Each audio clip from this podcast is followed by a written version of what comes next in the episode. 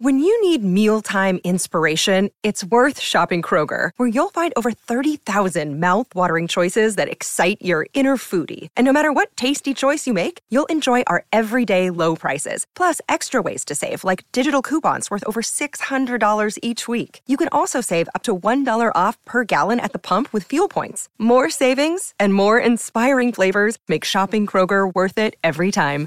Kroger, fresh for everyone. Fuel restrictions apply. Breaking news, Sock. We just spoke about how Queensland have locked their coach in for three Mm. years and are looking at a dynasty down here south of the border. We're absolutely reeling Mm. Freddie Fittler's resigned Just resigned. right now. Just happened. Just broke. So they've had a meeting during the week where I don't know whether Freddie wanted the job or has he been pushed before he's shoved. Anyway, he's out the door. I guess now the quest is on to sign the next Blues coaches. Yeah, so we've got uh, Matty Johns coming up after the news. That's right, isn't it, Brooksy?